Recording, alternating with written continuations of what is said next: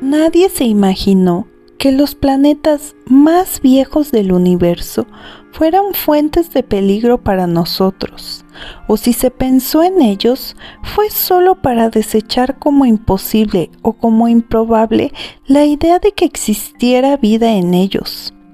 Resulta curioso recordar algunas de las costumbres mentales del pasado.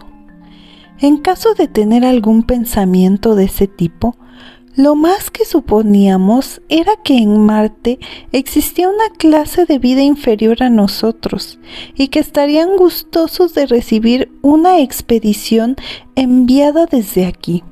Sin embargo, desde otro punto del universo, mentes frías y calculadoras que son en relación con las nuestras, lo que éstas son para los animales, vigilaban la Tierra con ojos envidiosos mientras formulaban lentamente sus planes contra nuestra raza.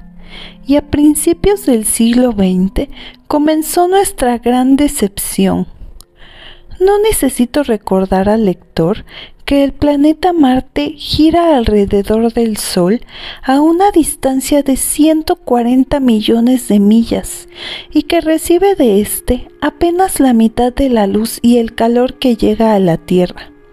Si la hipótesis sobre la formación del sistema planetario es cierta, debe de ser mucho más antiguo que nuestro mundo y la vida surgió en él mucho antes que en nuestro planeta se solidificara. Tiene apenas una séptima parte del volumen de la Tierra, hecho que debe de haber acelerado su enfriamiento, dándole una temperatura que permitiera el surgimiento de la vida sobre su superficie. Tiene aire, tiene agua, así como todo lo necesario para mantener la vida de seres animados pero tan superficial es el hombre que permite que su vanidad lo ciegue, y hasta finales del siglo XIX nadie expresó la idea de que allí se pudiera haber desarrollado una raza de seres dotados de inteligencia que tal vez se podría equiparar con la nuestra. Mucho menos se pensó en la idea de que Marte, siendo más viejo que la Tierra, dotado solo de una cuarta parte de la superficie de nuestro planeta y se situara más lejos del Sol, era lógico admitir que no solo estaba más lejos del surgimiento de la vida, sino también más cerca de su final. El congelamiento de que algún día habrá de suscitarse en nuestro planeta vecino ya está muy avanzado. La composición de su materia es todo un misterio para nosotros, aunque sabemos que en su región ecuatorial la temperatura del mediodía no llega a ser la que tenemos nosotros en el más crudo de los inviernos. Su atmósfera es mucho más liviana que la nuestra. Sus océanos se han secado hasta cubrir solo una tercera parte de la superficie y al sucederse sus lentas estaciones se derrite la nieve de los polos para encharcar periódicamente las zonas templadas esa última etapa del agotamiento de los recursos, que para nosotros es todavía sorprendentemente remota, en la actualidad es un problema grave para los marcianos. La necesidad y el instinto de supervivencia les agudizó el intelecto, aumentando sus poderes perceptivos y marchitando sus corazones y al mirar a través del universo con aparatos y conocimientos con los que ni siquiera hemos soñado, ven a solo 35 millones de millas de ellos una estrella que les da esperanza, un planeta azul, mucho más cálido, lleno de vegetación y agua, con una atmósfera llena de nubes que revela fertilidad y con amplias extensiones de tierra capaz de sustentar la vida en gran número. Y las personas que habitamos este planeta debemos de ser para ellos tan raros y poco valiosos como lo son los monos y los lémures para el hombre. La inteligencia del ser humano admite que la vida es una lucha interminable y parece que esta creencia también impera en Marte. Su planeta se halla en el periodo de congelamiento y nuestro planeta está tan lleno de vida, pero de una vida que consideran perteneciente a animales inferiores. Así, entonces, la única manera de sobrevivir al destino fatal que los amenaza desde muchos años atrás consiste en llevar la guerra hacia su vecino más cercano.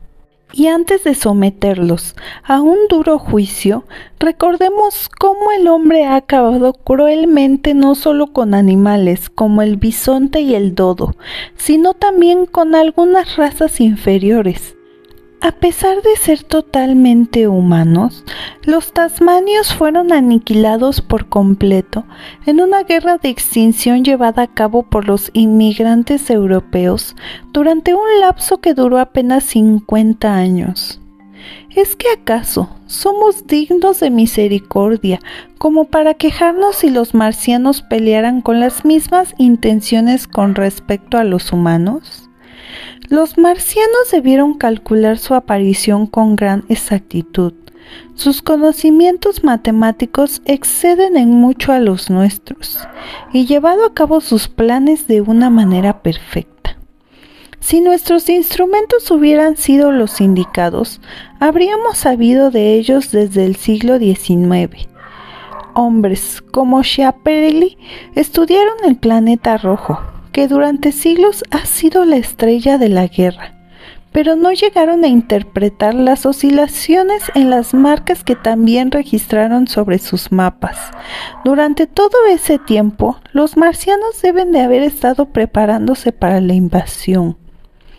Durante la oposición de 1894 se observó una gran luz en la zona iluminada del disco, primero desde el observatorio Lick Luego la notó Perrotin en Niza y después otros astrónomos. Los lectores ingleses se enteraron de la noticia en el ejemplar de Nature que apareció el 2 de agosto. Comienzo a pensar que la luz debe haber sido el disparo del cañón gigantesco, un enorme túnel hecho en su planeta y desde el cual hicieron fuego sobre nuestro planeta.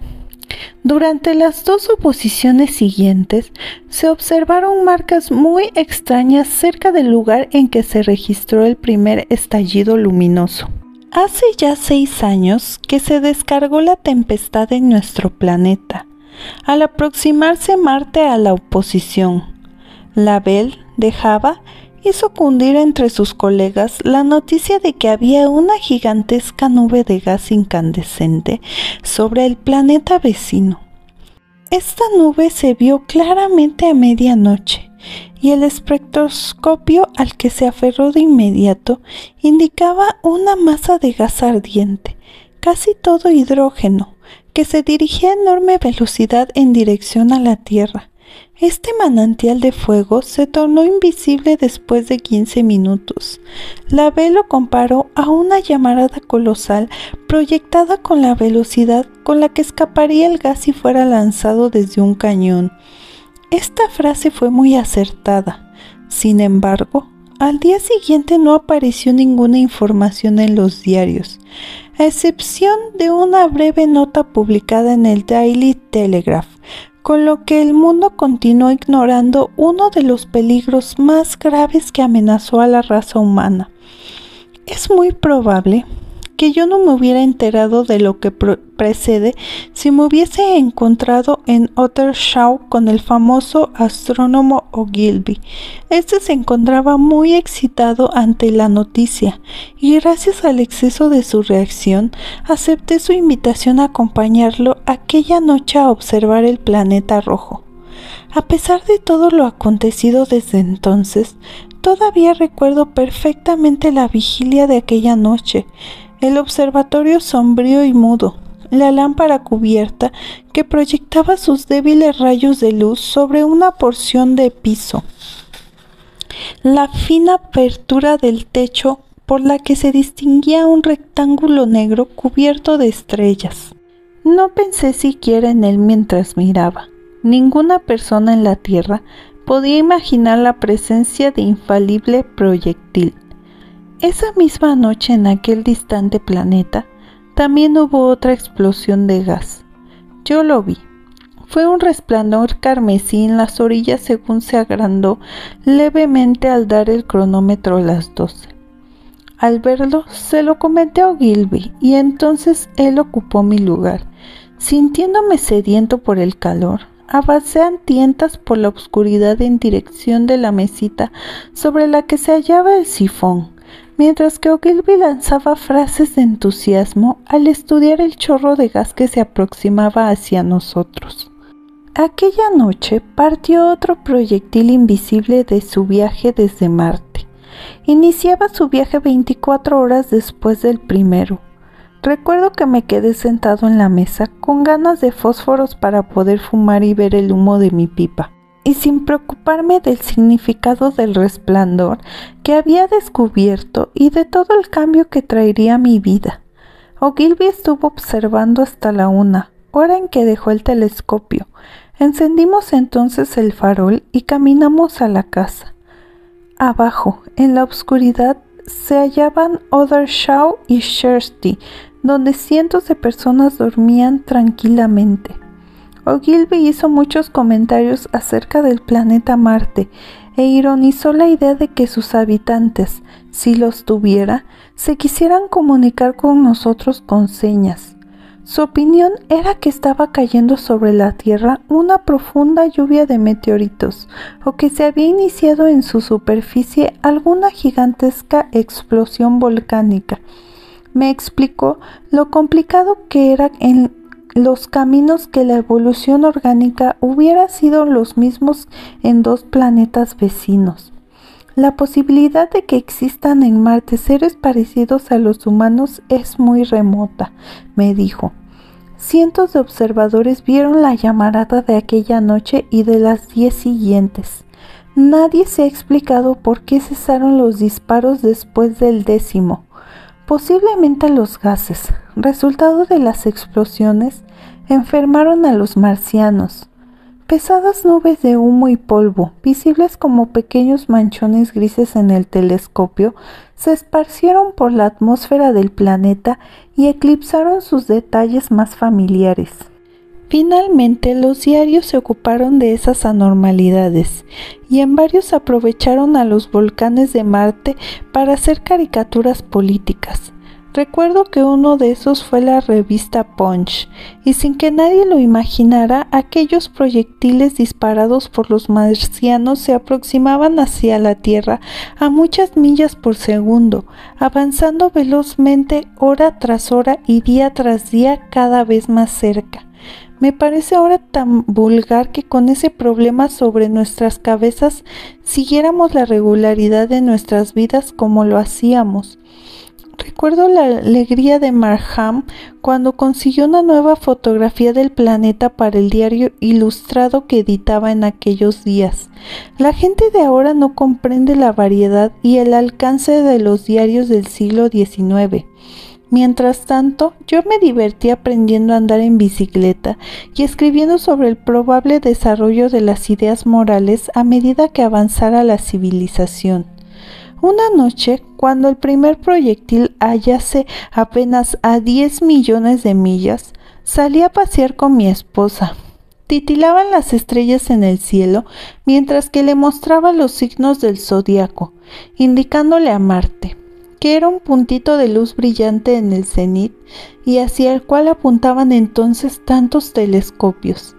Era una cálida noche y cuando caminábamos de regreso a casa se cruzaron con nosotros varios excursionistas de Chersey en Eastworld que cantaban y tocaban sus instrumentos musicales. Se veían luces en las ventanas de las casas.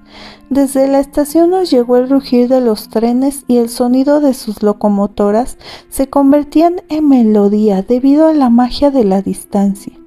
Mi esposa me señaló el resplandor de las luces rojas, verdes y amarillas que se destacaban en el cielo como sobre un fondo de terciopelo. La calma y la seguridad parecían reinar por doquier.